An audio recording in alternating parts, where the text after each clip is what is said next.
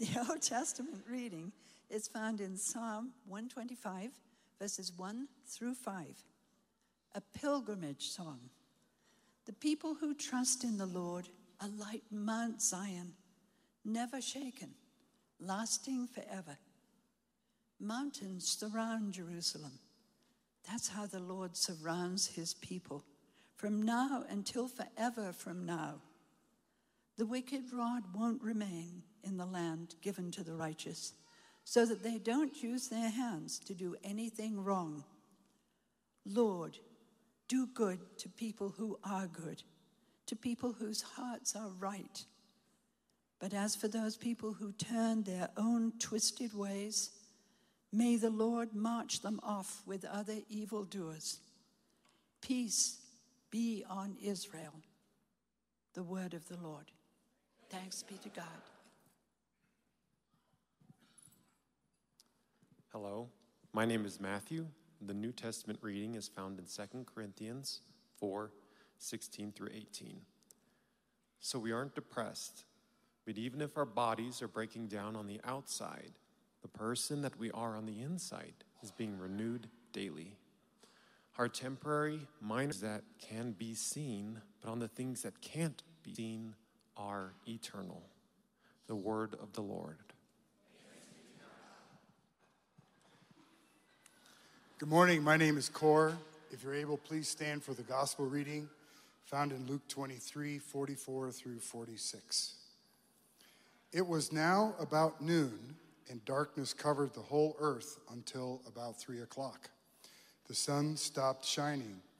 Then the curtain in the sanctuary tore down the middle and crying out in a loud voice, Jesus said, Father, into your hands I entrust my life.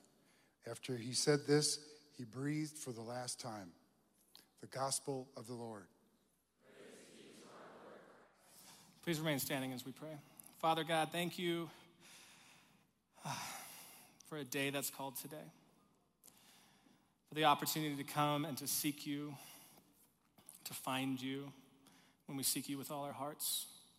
So we pray as we worship, as we look into your word, that we would find you in truth and freedom and healing and redemption and love and care and all, all of who you are would take effect on us in this place. So here we are, God. Have your way to your glory. In Jesus' name, amen. Amen. amen. Please take your seats, y'all. And it is good to see you all. My name is Evan, if you don't know me. Uh, I've been around on staff here for 10 years, which is nuts. And I've missed you for the last two weeks. Thank, thank you. I've missed you for the last two weeks because I was on vacation in the Pacific Northwest and North Washington on the coast.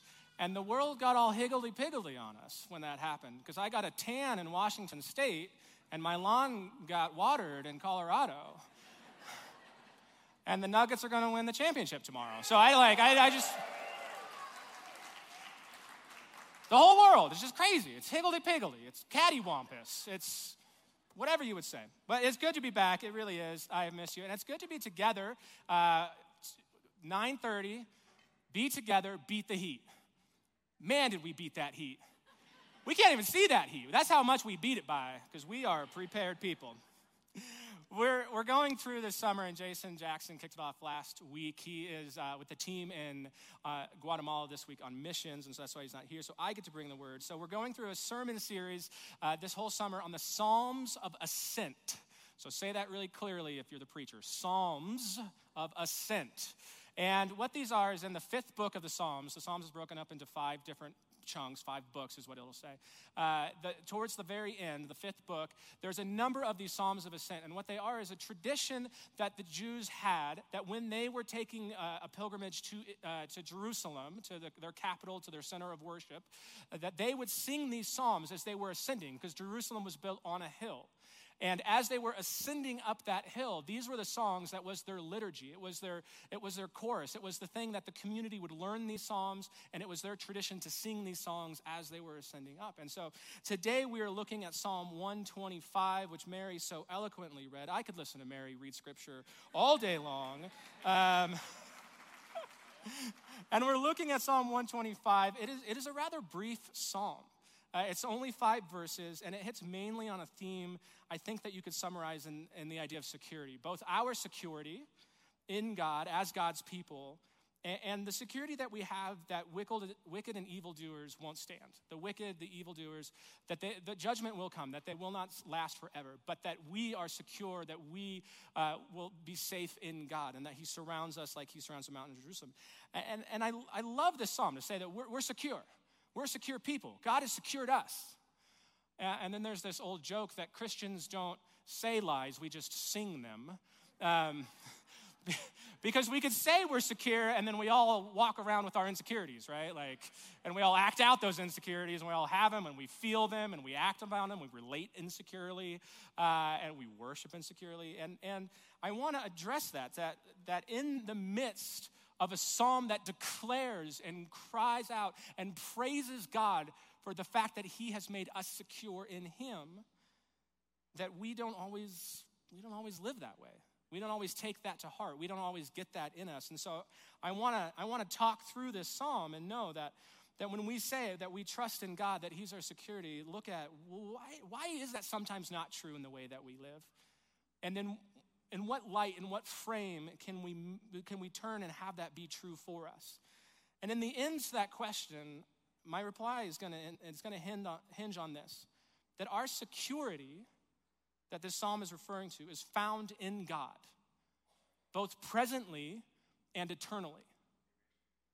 That the security that we have, if we were to ever espouse that God surrounds me, He has made me secure, I am secure in Him, that if that is true only in Him, it is true because of his presence with us now, what he has done, his presence with us.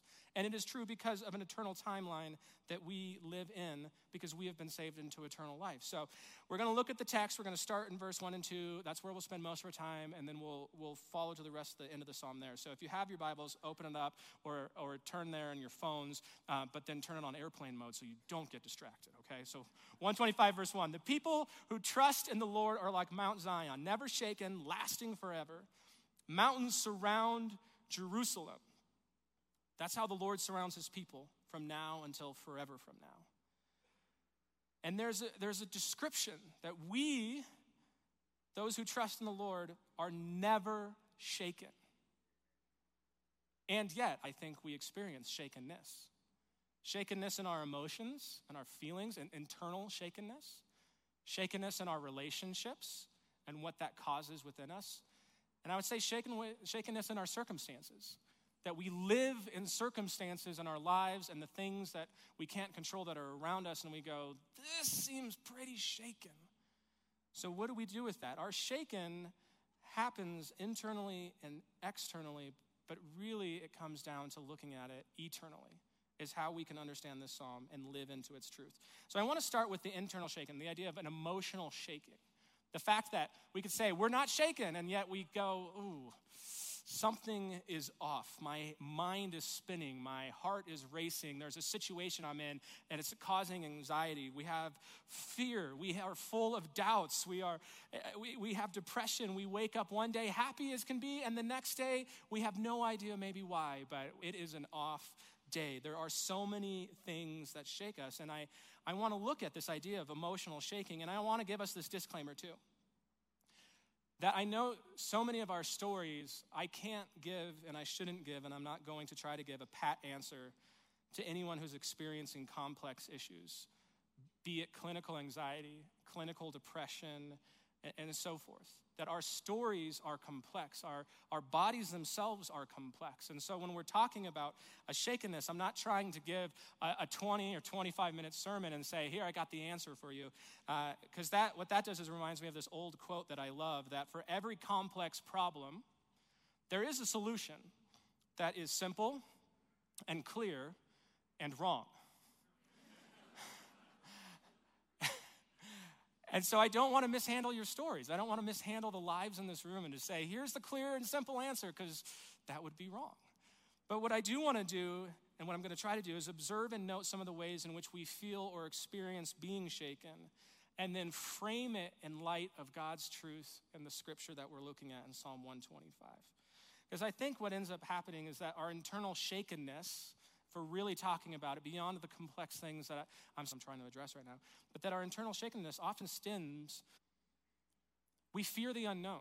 There's something that we can't necessarily control. We can't know the, the final resolution for how it's something about it that we say, this outcome that exists, whether it's it's causing all the shakenness of my emotions or these relationships or this life circumstance and situation, there's something unknown about it and it throws us off. It, it, it, kicks us off this sense of centeredness or security that we're, we're being called to have in God. And, and, and, and, in, and in this regard, I, I love knowing things because I don't like tension. I, you don't want to watch like tense shows with me because I'll sit next to you reading on my phone what happens in the show because I got to get out of it. Like it's, it's too much for me. Um, I did that. I, I, didn't really like Stranger Things because it was too much for me. My heart is sensitive. But I sat there the entire time, like watching the episode, going, okay, I know what happens next, so I'm more comfortable with this situation right now. Um, and that's how I got out of it. But I think I can, I can control that with the TV show, but we can't control that so often in life. That, that what is unknown is what actually shakes us so much because we, we don't know. And that, that unknownness and the unknownness of that outcome ends up throwing us off center. It ends up shaking us. Um, when it comes to the idea of our emotions and, and being centered on God, I think that sometimes what ends up happening is we start forgetting God in the situation. And I wanna, I wanna share a story and it'll make my point, I think. Uh, so buckle up with me. My name is Evan and I don't like heights. Um, I used to not like public speaking, but I've gotten used to that. But I don't like heights. Um, if, if there are Christmas lights on our house, it's because my wife put them up. Um, partially because of the heights and the ladder thing, and partially because those things just frustrate me, and I want to have a good holiday season and not start it off that way. You know what I mean? They're tangled, they don't work. They do work, you put them up, they don't work. I'm, I'm, I'm a killjoy on that one, but I don't like heights.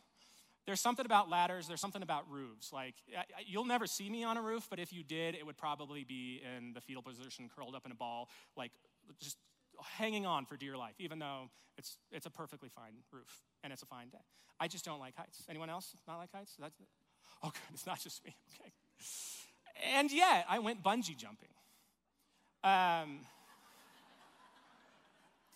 and I thought it was actually really fun. Um, back in college, there was this one day we were like, let's go bungee jumping. And there's a local place that had a private bridge 200 feet above a canyon and a river, uh, and we jumped off. And I did it twice um, once forward, and then they said, okay, you did that, you can do it backwards now. And that is trippy. But I went bungee jumping.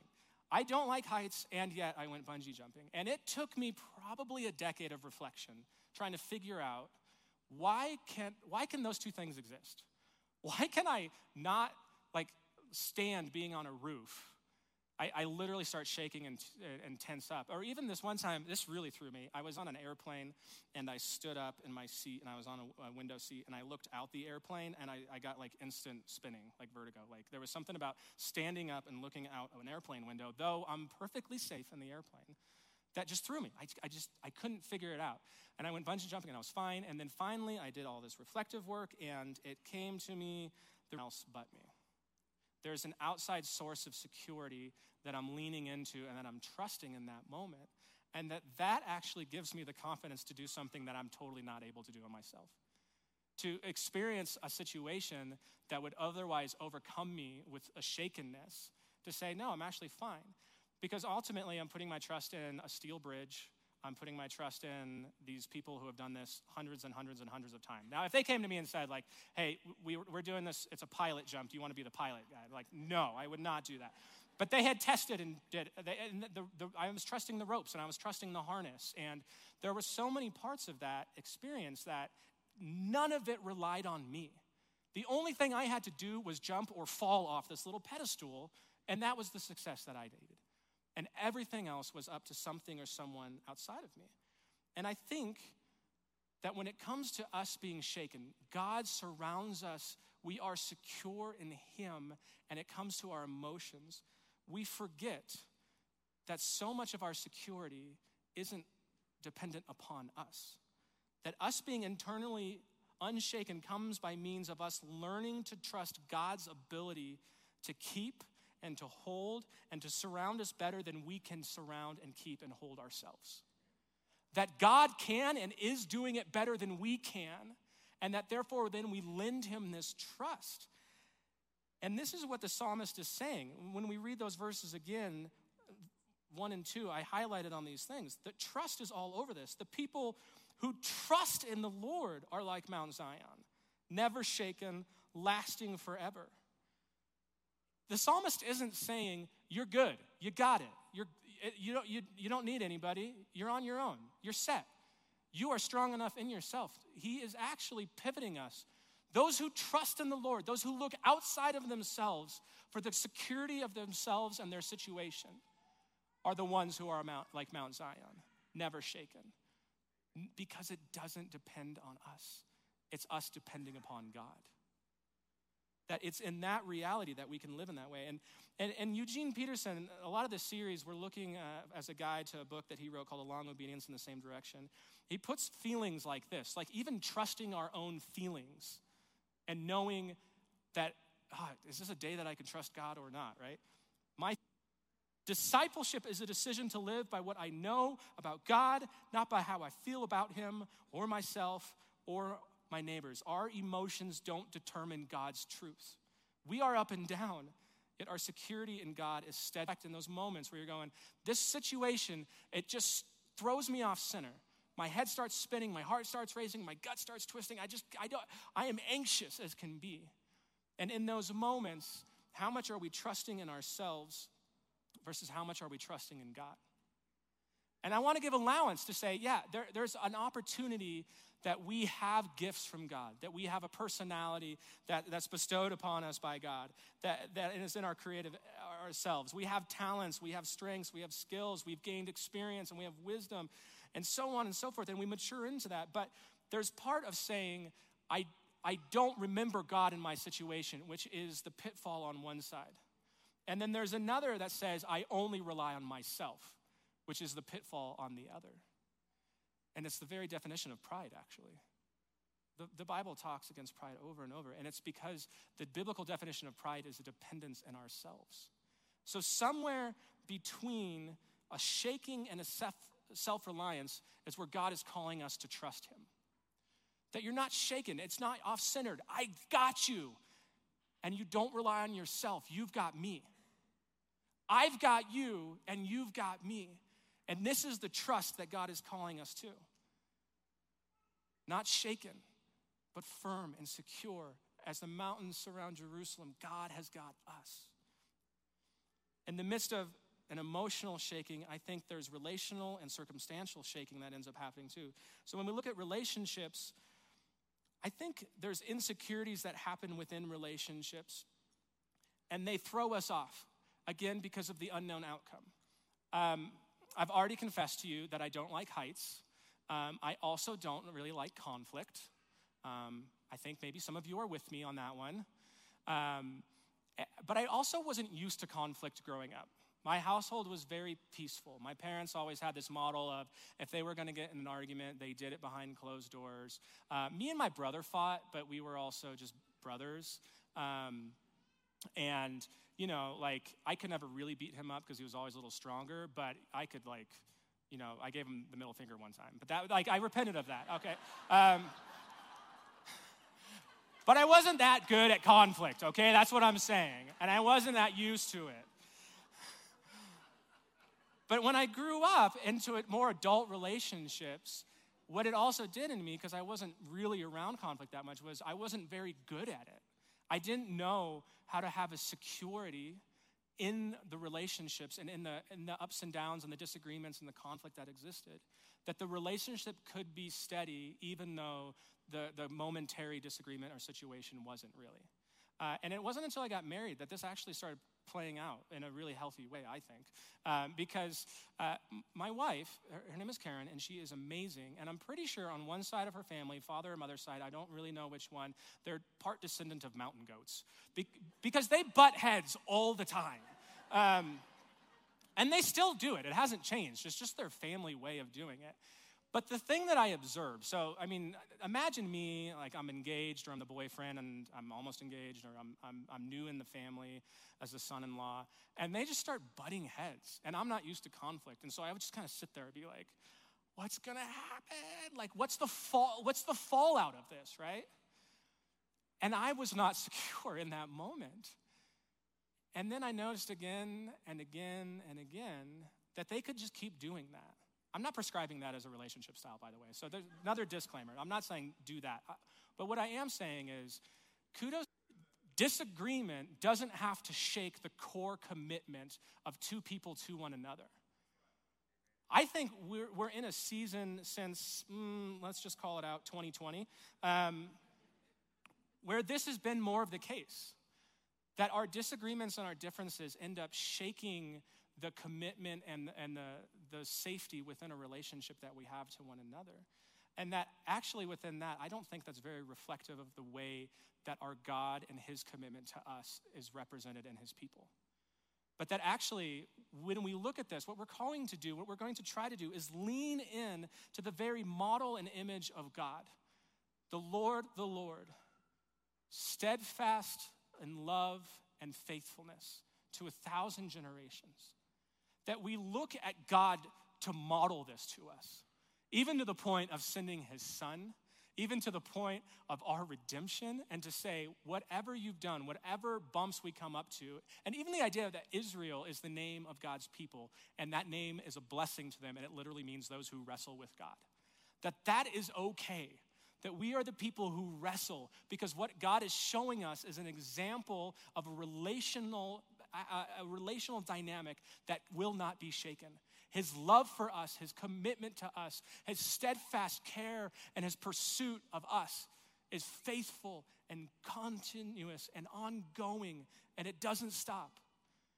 And that it's out of that sort of model, then, I think moderately within modeled within my in-laws of like you guys can get into this but it doesn't change the way that you love one another it doesn't degrade the commitment that you have to one another. That then we, as God's people, can look to the model of God and say, That's the way you love us. That's the way that I'm going to love you. Nothing I do will shake your love for me. Okay, I, relationally, I'm secure. And then let's turn and live that out with one another. Nothing that this other person does to me, nothing that I'm doing, can we start experiencing that lived out with one another and therefore even living out the gospel message of love and forgiveness and patience and grace and mercy. That this is what God's given us. Let's live that out with one another. And so, can we emotionally and relationally experience ourselves so much in God that this becomes true? This psalm becomes true to us. We are not shaken because my trust is not in myself, it's something greater, it's someone greater than myself. It's in God who is fully trustworthy. And my relationship is not on sifting sand, it's not fragile. It is secure because God has made it so, because that's who He is. I think that turns us then to this last point that I want to make that we have these internal emotional and these relational shakings, but then there's this idea uh, of situational shakings. This is verse 3 in Psalm 125. The wicked rod won't remain in the land given to the righteous so that they don't use their hands to do anything wrong. Lord, do good to people who are good, to people whose hearts are right. But as for those people who turn to their own twisted ways, may the Lord march them off with evildoers. He doesn't not address the circumstances and the situations around us externally. He actually very much addresses them. The, the, the fact that we could look at this and go, okay, I'm shaken, uh, okay, I'm secure. God loves me, I, I'm good. Relationships in the church. Okay, we're good. Okay, now we're looking outside the rest of the world. Whoa, maybe not so good. And, and what God then do you do with that? What do you do with the evildoers? What do you do with the brokenness? What do you do with the fallenness? And what do you do with the hate and the injustice and all the things that we could list out and go, this seems like not the good and like true way of God. What do we do with this? Pain and loss, wrong, evil, injustice, they exist and we need to recognize that.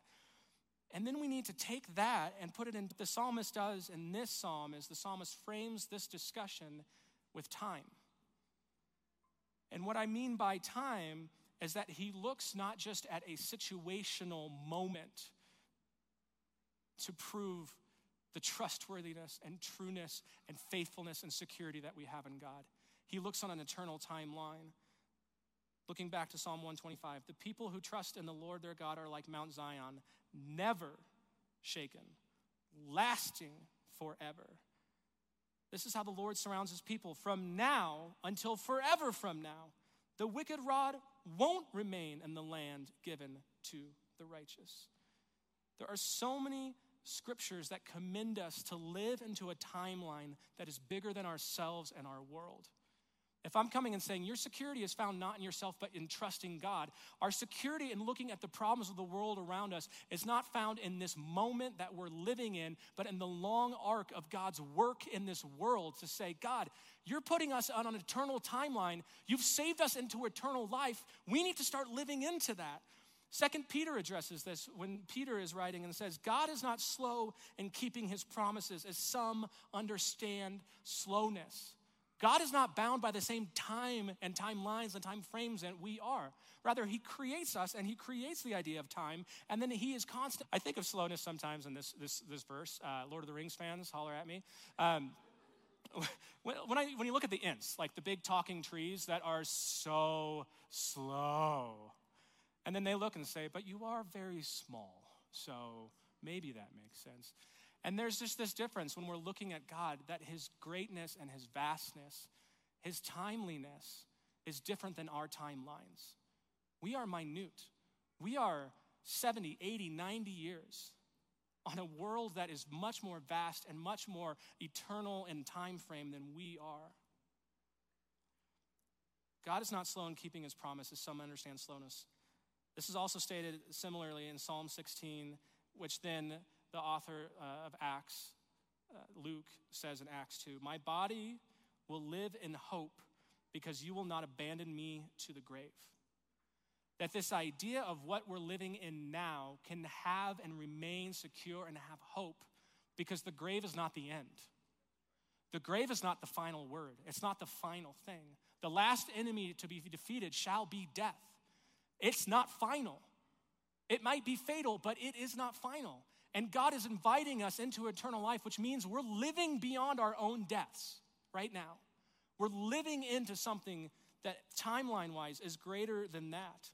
Uh, Pastor Dr. Martin Luther King Jr. talks about this when he has this phrase that some of you have heard. It's this quote that God's arc of the moral universe is long, but it bends towards justice that even in, in his life, in his situation, the fights of injustice that he was fighting, he's looking at and saying, I'm fighting them now and recognizing the long arm of justice that God is bringing, that that timeline is long. And this was our New Testament reading, 2 Corinthians 4, starting in verse 17. Our temporary, minor problems are producing an eternal stockpile of glory for us that is beyond all comparison. We don't focus on the things that can't be seen, but on the things that can't be seen. The things that can be seen don't last, but the things that can't be seen are eternal. There is a heaven, we cannot see it. There isn't an eternity, we're not there yet. We're living into it already, and it goes beyond our lives. It is not final on this life and in this time span. In essence, we're trusting Him outside of ourselves, even for the injustices of this world and the shaken circumstances that we face knowing that in our lifetime or not, God is at work and God will work them out. And I think.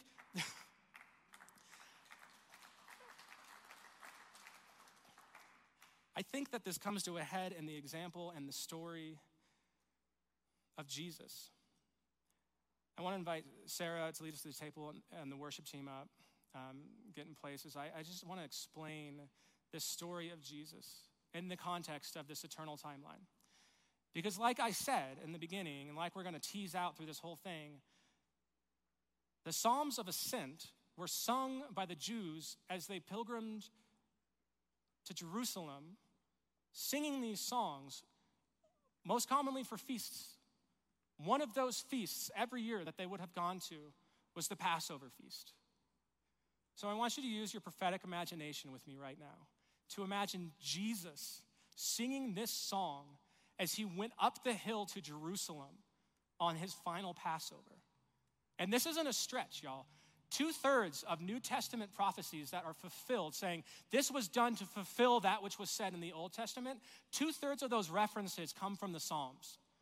The Psalms is a highly prophetic book. So the, the author in Acts and Acts 2 is even saying David the prophet, not David the psalmist, David the prophet. And a lot of this is what Jesus is saying, these were written about him. So he himself, Jesus, trusting God beyond himself, trusting God in relationship, that God will be faithful, trusting Psalm of Ascent. The one who, as he trusts in him, we are not shaken. And so he's singing this psalm knowing that he's going to have a Passover meal with his disciples, that one of his close relationships is going to betray him.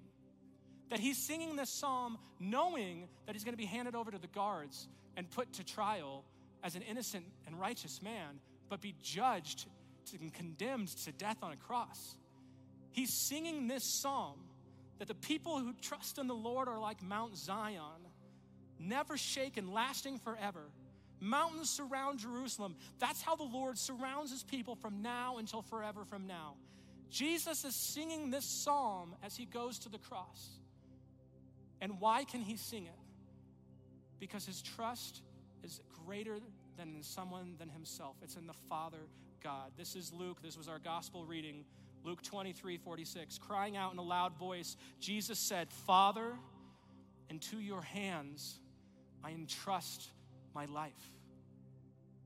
I entrust my life to you. This isn't just a mere Jesus saying, All right, I'm done, I'm out, I finished it, mic drop, all you now. He's saying, God, I'm about to die and I trust you. I trust you beyond this lifeline. I trust you beyond this, this, this world. I trust you beyond what I can see and what I know. I trust you. And when we come to the table today, that very faith in God's faithfulness, that very trust and the God who is trustworthy is what we practice again. That we are secure like Mount Zion, never shaking, lasting forever, because God is faithful, because God has secured us, because Jesus has done everything, and the Father did not abandon him to the grave, but raised him from the dead. We have this extreme example. And I love how the psalm ends with this, and I want to end with this as we come to the table. Peace on Israel. Peace on Israel all the shakenness of this world, all the shakenness of our relationships, all the shakenness of our own emotions, the final word and our trust to God that He gives back to us is this peace. I want to pray for you now as we come to the table. I want to pray this psalm over you, and then Sarah will lead us from there. So, would you just open up your hands to receive this? I bless you, New Life Downtown, to trust in the Lord to be like those who trust in the Lord, like Mount Zion, that you, that we would never be shaken, lasting forever. That mountains surround Jerusalem, and that's how the Lord surrounds you from now until forever from now. That the wicked rod won't remain in the land given to the righteous, so that they don't use their hands to do anything wrong. So, Lord, do good to people who are good, to people whose hearts are right. But as for those people who turn to their own twisted ways, may the Lord march them off. Peace be on Israel.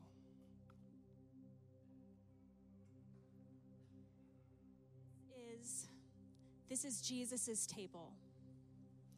All who believe in Jesus as the true King of the world are welcome to receive here, regardless of your church background or your affiliation. And if that doesn't describe you, thank you for coming today. We're honored that you're here. We invite you and encourage you to, to keep coming, keep asking questions about Jesus.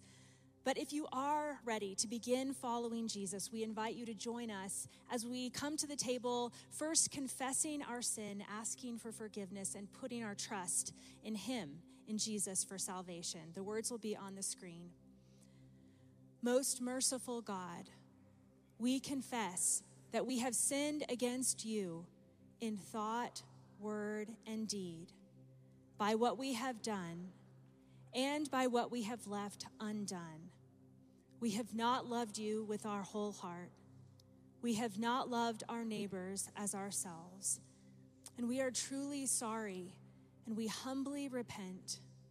For the sake of your Son, Jesus Christ, have mercy on us and forgive us that we may delight in your will and walk in your ways to the glory of your name. Amen. It's my joy this morning to announce good news to you. Words that are true not because I'm saying them, but because of what God has done. So, would you open up your hands and receive again the mercy of God? Jesus died for us while we were still sinners, and that proves God's love toward us. In the name of Jesus Christ, we are forgiven. The peace of the Lord be with you. Thank you. As those who have been raised to new life with Jesus, would you please stand, greet those around you, and share the peace of Christ with one another?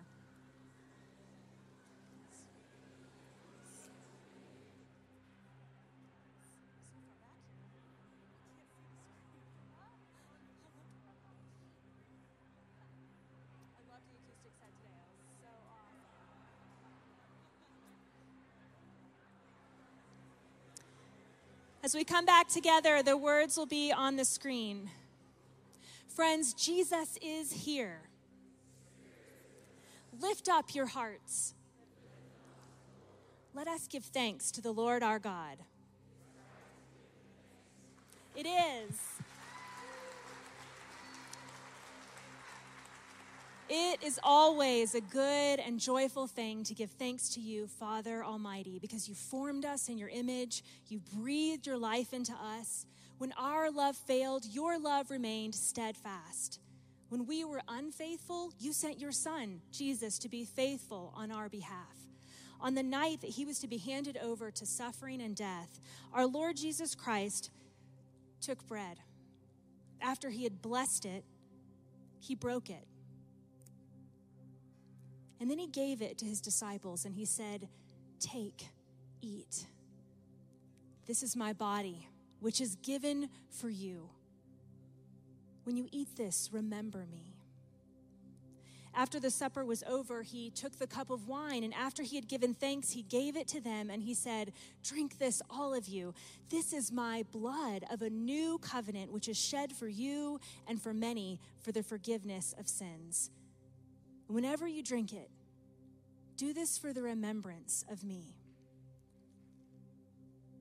And so, God, in remembrance of your mighty acts in Jesus Christ, we proclaim together this mystery of our faith that Christ has died, and Christ is risen, and Christ will come again. This table is a place of remembrance, but it's also a place of encountering the living God. So let's sing this prayer together this morning and ask the Holy Spirit to meet us here.